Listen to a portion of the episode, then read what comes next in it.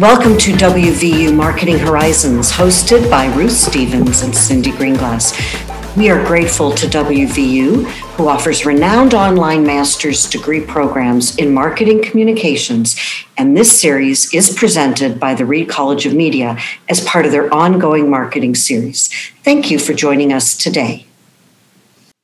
Cindy, I'm so happy to introduce you today to Drew Neisser, who's been a friend of mine for a long time. And he started his career in consumer products and then moved into B2B. And he ran a really fine agency out of New York City called Renegade Marketing for 30 years. And now he's just one of the most active people on LinkedIn. He's got wonderful live events and he's been named one of the top voice people on LinkedIn, which is really amazing. And sometime we should probably get him back onto our podcast to talk about the future of LinkedIn. But today we've asked him to come in and, and talk about the future of B2B branding.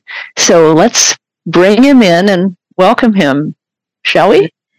Hi, guys. Uh, Cindy, Ruth, nice to see you. And thank you, by the way, for doing this. I know how much work a podcast is, so I appreciate uh, the effort that goes into this. So I'm delighted to be with you. Thank you. As a fellow podcaster, I, I know you know what you're talking about.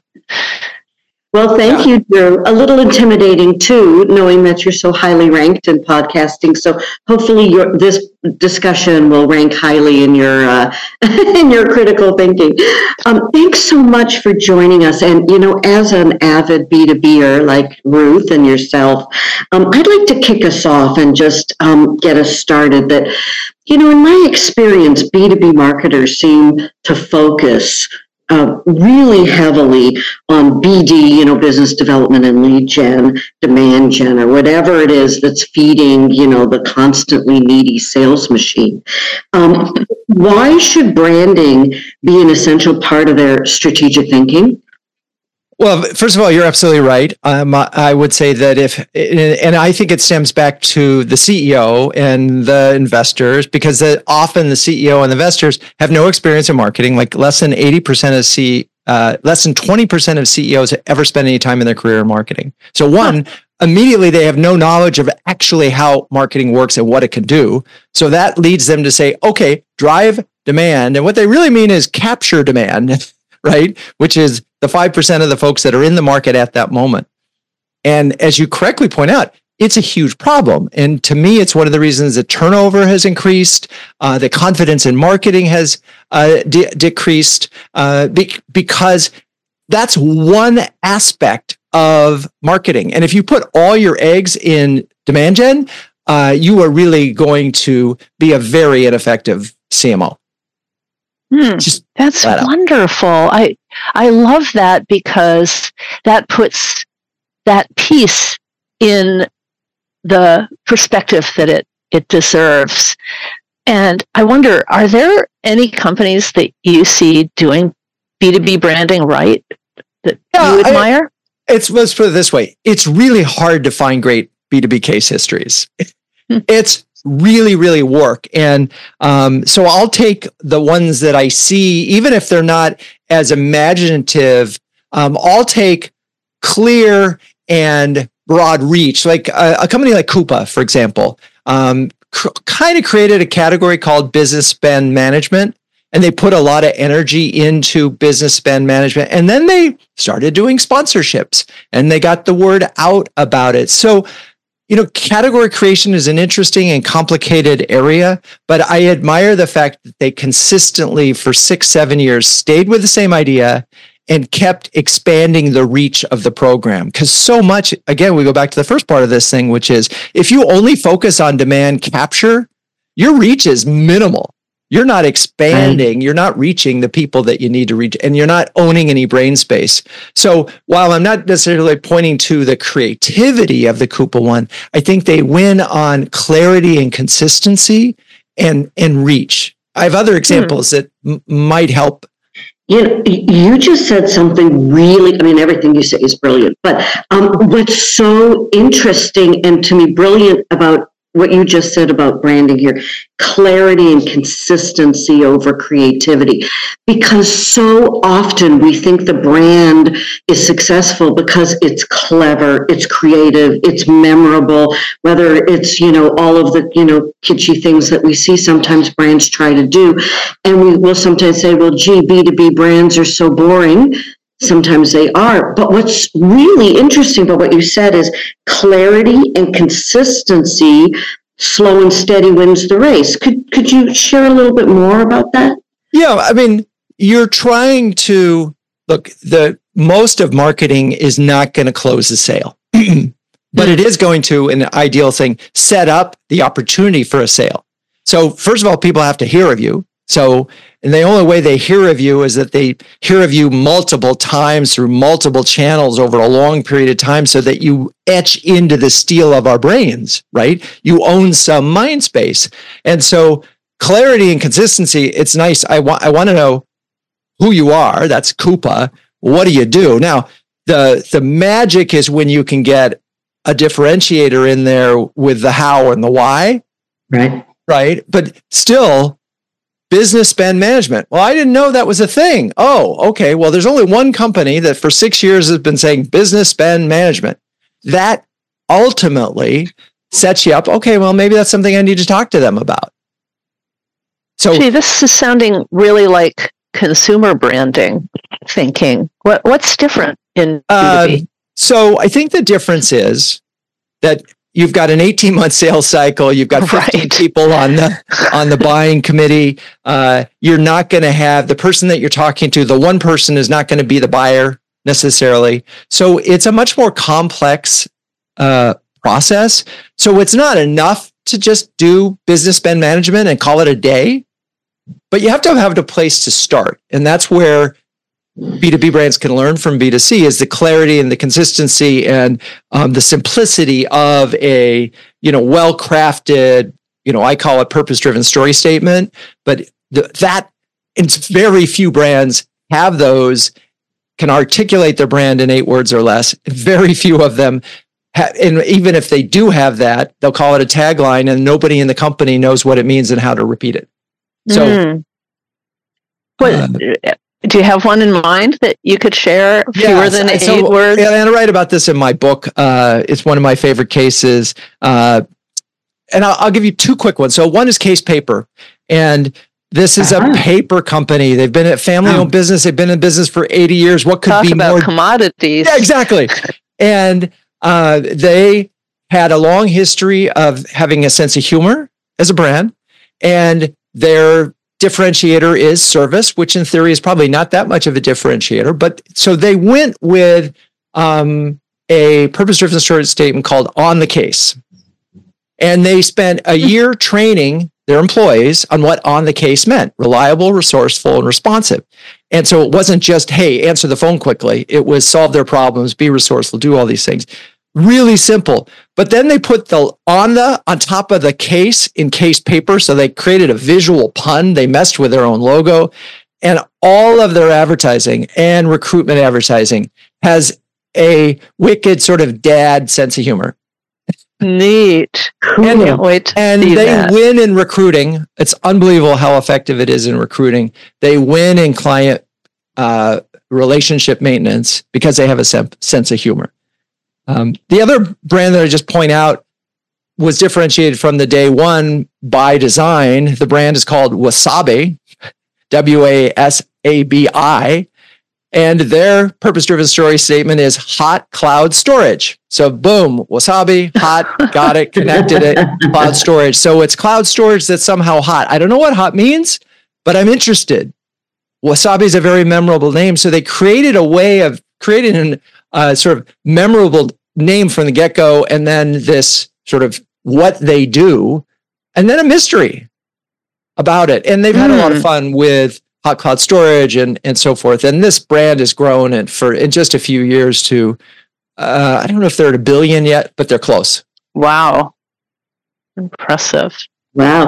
Well, you know, um, Drew, you're just um, you have so much passion, and we can hear it in the way you um, explain things. It's wonderful. You have said that your job is to inspire B two B greatness, and of course, Ruth and I love that, and all of us that are in B2B uh, admire that. Uh, tell us how you're doing this and tell us more about this cool CMO huddle. Sure. So, uh, almost everything of it I'm doing now is it's all around how do we help and enable B2B CMOs to sort of realize their best selves, if you will, and, and be the best. And, and so CMO Huddles, which we founded in uh, April 1st, 2020, brings together now over 350 B2B CMOs in various ways, primarily virtual, on the most pressing topics, match them with their peers, all sorts of different ways that we support them. And I'll make that really simple. Uh, we have the, our, if you will, our tagline is share, care, dare. Our mm. inspired, you know, a purpose driven share, care, dare. Um, and the dare part is inspiration, right? The sharing is bringing them together. The care is, hey, come to this community and contribute, be part of it. Share, care, dare. Uh, and it. that gets reinforced every single week in a recap that they get from me that gets a 90% open rate because I spend a lot of time thinking about what am I sharing that will, in fact, inspire uh, greatness every single week. So that, that arrives in their inbox.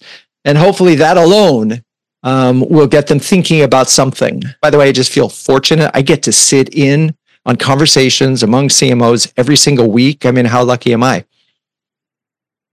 And I bet they really appreciate the community that you've built for them. It's a lonely job, isn't it?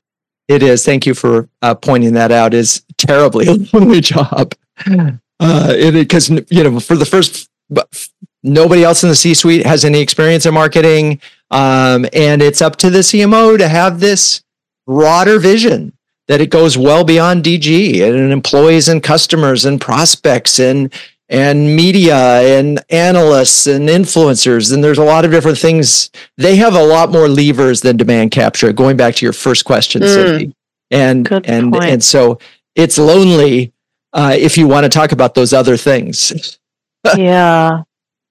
So i'm bet i'm guessing that you also talk about trends in your cmo huddles. What what trends are you seeing for the the near and mid midterm future. So the the last six months have been ugly, and uh, in B two B land, I mean, there has been a recession in most B two B industries, and so it's been really hard um, to sort of uh, be positive about this market over this last six months. So let's assume six months from now, interest rates go down, marketplace goes up, spending goes up. Uh, I think there's so many different things happening right now that are exciting. Obviously, Gen AI is number one, two, and three, but, but not from a content creation standpoint. I think that's the least of the important applications that B2B CMOs need to be thinking about. It's about hmm. strategy. It's about you know iterations. It's about uh, gap analysis. It's all these other things that it's it's using it to analyze data. It's just so amazing what it can do. And that's going to transform the way people think about their departments and their structure. I, you know, I don't want to just turn this over to marketing ops or sales ops. Uh, you know, how do we use these tools collectively, not just individually? So that's that's one big thing. I think the other big trend that's sort of not shaking out the way it needs to, which is remote work and mm. and figuring out because there's all sorts of studies that show that folks that were hired during the uh, pandemic or beyond are less loyal to the companies. Obviously, why? Because they don't bond with their employees. So now what? Um, and so, how are you going to overcome that? And it isn't about having more Zoom happy hours. Uh, so there's some serious thinking that needs to go on in terms of how you build teams uh, and build culture and build and build internal sense of brand. Wow, that's so interesting. You know, and I think of a CMO, I'm thinking about mostly the market, the competition, the product and service offerings, and maybe their uh, interactions with the C suite. But you're focusing on management and personnel and teams an area that I, I'm so glad you brought up. It's I mean, a, a marketer, a leading marketer needs to spend less time in marketing and more time leading an organization. They are, in theory, they're they're an executive that's responsible for growing the business, right? And so they've got to be thinking up here. And if they don't have strong number twos, I mean, I can tell you the absolute single uh, characteristic, if you want to know if you a successful uh, CMO is look at their six direct reports. Are they all ready to move to the next level? If yes, they're gonna. The, that CMO is killing it. Mm. Wow. Great this idea. Is so interesting. Um, Drew, you know, for many of our audience, they're not CMOs. They could be aspiring to be in a CEO or CMO role in the future. Maybe they're mid management today. Um, they have some direct reports, you know, supervisory responsibilities, but um, you know they they're not there yet. So you know the vision for them is uh, individual contributor versus starting down the path of taking on some of this management and leadership skills. Um, where would you direct somebody who's at that level in their career, which many of our listeners and our students are at WVU? Um, you know, to learn the skills. Are they hard skills? Are they soft skills? You know, where does that path start? you know, I, I, I would highly recommend they read this uh, Liz Wiseman's new, uh, most recent book, Impact Players. Because what it will do is it frame and say, yeah, if you're ahead of demand, you got to do your demand gen. But think about your plus and how you're going to have an impact on the bigger organization. And that means you need to understand how the business, what is the business, the primary objective of the business? Usually it's to get customers and keep them, right? and and so you can have an impact beyond that. And so we know Gen Z all have side hustles. I'm just saying you should have a side hustle in the organization that connects more than just the department in your day job. And and be hmm. prepared to sort of tackle and lead yes. And it could be, uh, let's say it's an ESG initiative, or it's a DEI initiative, or it's an innovation initiative that crosses uh, you know one of the things i talk about in my book about is in the last is about experimentation and having money aside for that but run an innovation day go to your cmo and say hey i think we really ought to have these innovation days or quarters i would like to lead it and that forces you to work with product and forces you to work with research and forces you to work with sales and and you know gets you out of the tasks that you're responsible for because you're not going to get to the next level unless you can show that you can think beyond whatever your your job description is. Great advice. Sounds like a great idea. And maybe we should give you an opportunity to tell us the name of your book. Oh, okay, sure. It's called Renegade Marketing 12 Steps. Oh, yes, of course. Yeah, building unbeatable B2B brands. Great. Thank you so much for joining us today, Drew. Oh, my pleasure. And again, thank you too for doing this. That's such important work. And uh, again, I know how much it, hard it is to do it. So kudos for sticking with it and uh, and making it a fun experience for me. So thanks. And for us, thank you so much, Drew. Wow, Ruth, wasn't Drew just fabulous as our guest today? Uh, that was so interesting. I would like to kick off our conversation since I got to ask the first question, and he was um, he gave us such a great response. You know, so often with brands, we think they have to be creative, right? But his focus on clarity and consistency versus creativity, you know, slow and steady wins the race was brilliant, really was. And it reminded me a little bit of the the theory about customer experience marketing where you want to capture their attention and then give them a consistently clear and satisfactory experience over time until yes. they buy or buy again. Yeah, I mean, we get tired of our own messaging right. and our own branding way sooner than our customers do, and certainly way sooner than those that are just in market in our identifiable universe, because you know that whole expression when you have children if i've told you once i've told you a thousand times you know don't stick your finger in the electrical socket.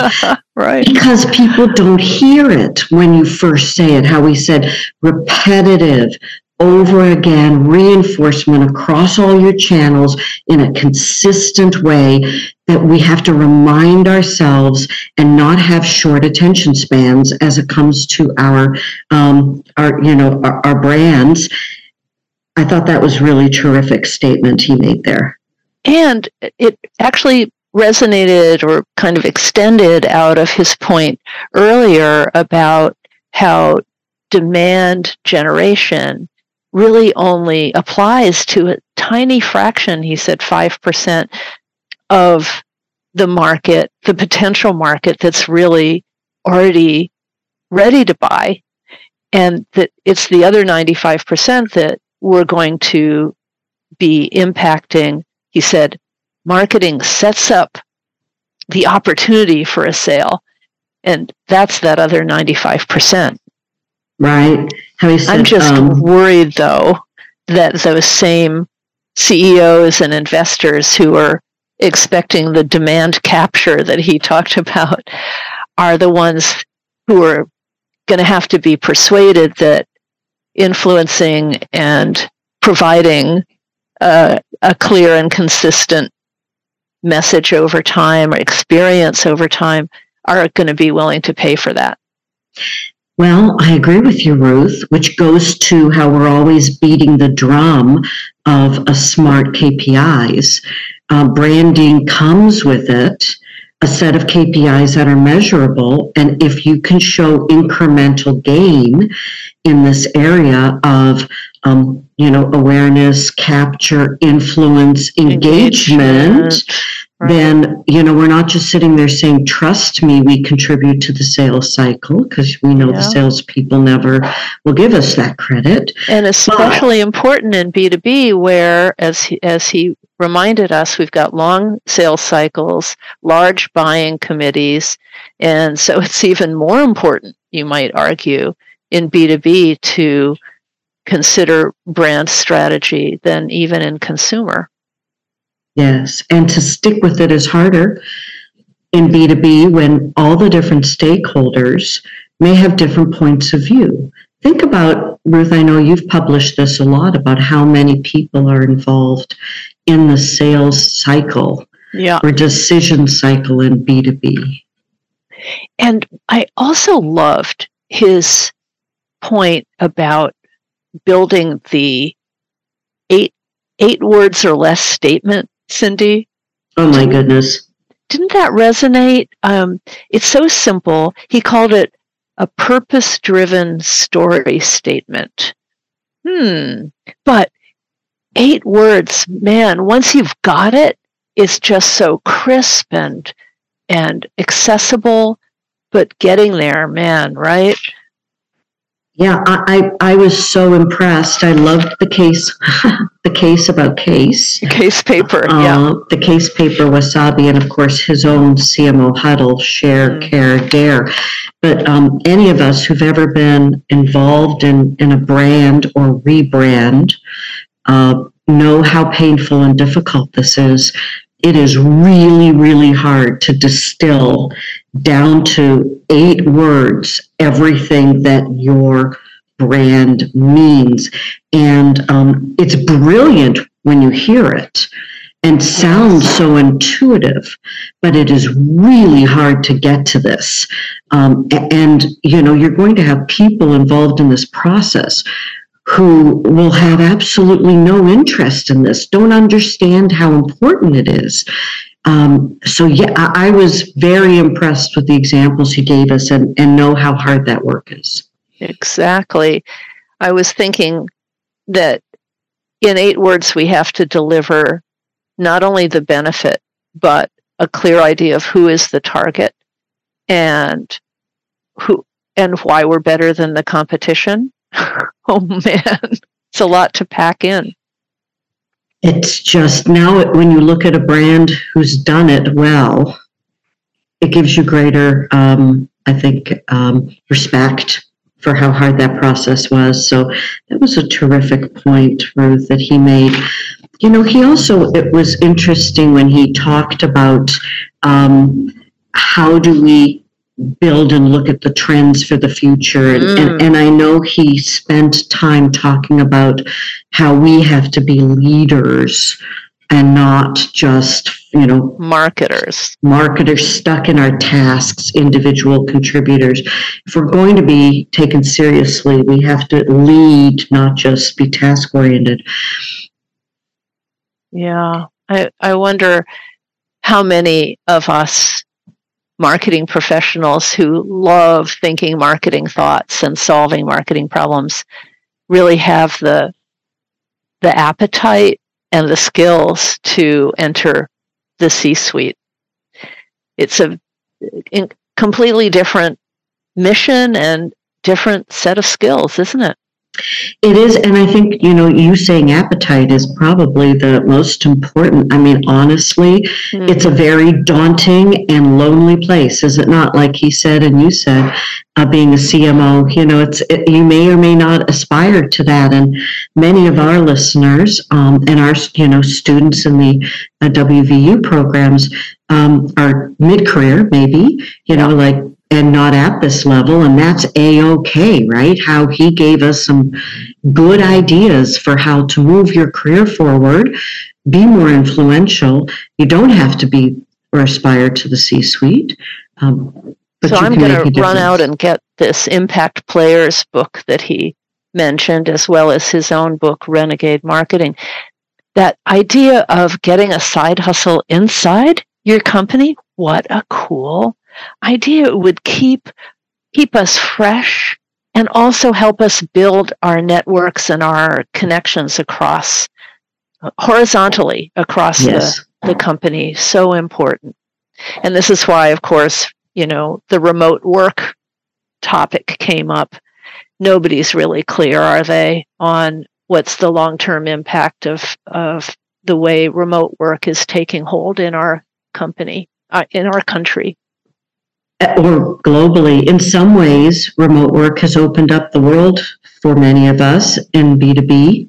And in other ways, it's made it extremely difficult to manage. So, yes, I agree. I don't think that the this has been decided. I think this is evolving for most companies and for most of us as we look to see where we want to, you know, where we're going to be remote, in person, etc. But but thank you yeah, what I was going to just wrap up by saying one thing we can conclude from our conversation with Drew Neisser is the importance of brand in B2B marketing thinking. And we have some tips from him for how to approach it. So thanks, Drew. Thanks, and thank you, Ruth, for bringing such a terrific guest onto our show. Thank you, Cindy.